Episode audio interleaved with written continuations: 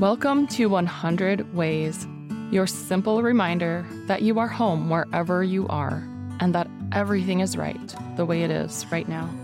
I'm your host, Laura Christine, fellow explorer of consciousness and this amazing, beautiful world. Let's get curious, dive into the duh, and find out what's here for us today.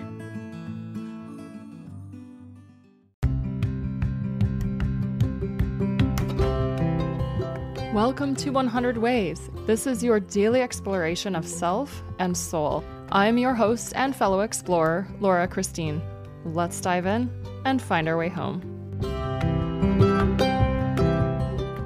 This is some of the best advice I have ever received, so I am going to pass it on to you. I'll set it up first with the recognition or the symbolism of what the vehicle is. Ve- your vehicle symbolizes the way you move through life. So if you dream about a vehicle, this is very significant. And whatever's going on with your car, that also is significant. This episode really lines up with the tarot card for May, which is the Nine of Wands. Learn more about it in episode 31. All right, my friend's mom told me about a dream that she'd had about her daughter a while ago. This is when her daughter was faced with something that was very challenging. Think of a time in your life that could be called traumatic or where you experienced betrayal, something really hurtful that was hard to forgive, hard to move past. Her daughter in this dream was driving her car, and the message was very clear you can glance in your rearview mirror, but don't stare. If you are driving and your focus is solely on what's happening in that rearview mirror, you are sure to crash. As you're moving through life, if your focus is on your past and the attachment to it being different than it was somehow, how are you going to move forward with any sort of grace, dignity, self respect? How? Glance in that rearview mirror. Take care of what needs to be taken care of. It's okay to remember. And see if you can send love and freedom energy to it. And then look back into your windshield and keep moving forward. What are your thoughts? Are you staring in your rearview mirror in any instances in your life?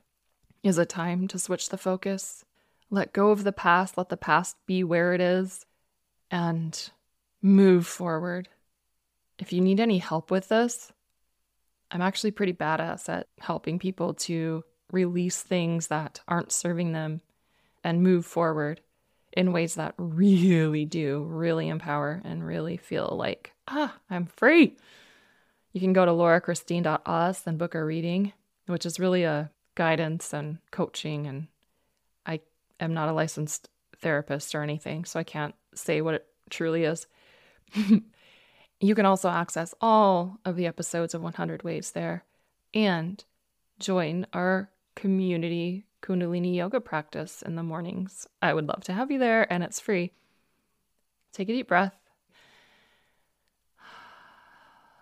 Glance in that rearview mirror, say thank you, and shift your focus to your windshield, shift your focus to through your windshield, and drive forward. Until next time, I am sending you all the love and then some more. And so is my friend and my friend's mother. So is everyone who's ever been a guest on the podcast or contributed in any way. So is everyone who ever will, because why not? Here we are we might as well spread the love, share the love, send it all, and then some more. We'll talk tomorrow. Thank you for exploring with me today. I would love to continue this conversation with you. We can do that at laurachristine.us. You'll find contact in the menu, or you can go to laurachristine.us slash contact and you'll be taken right to it. Let's dive in a little deeper and see how fully we can flow with the duh.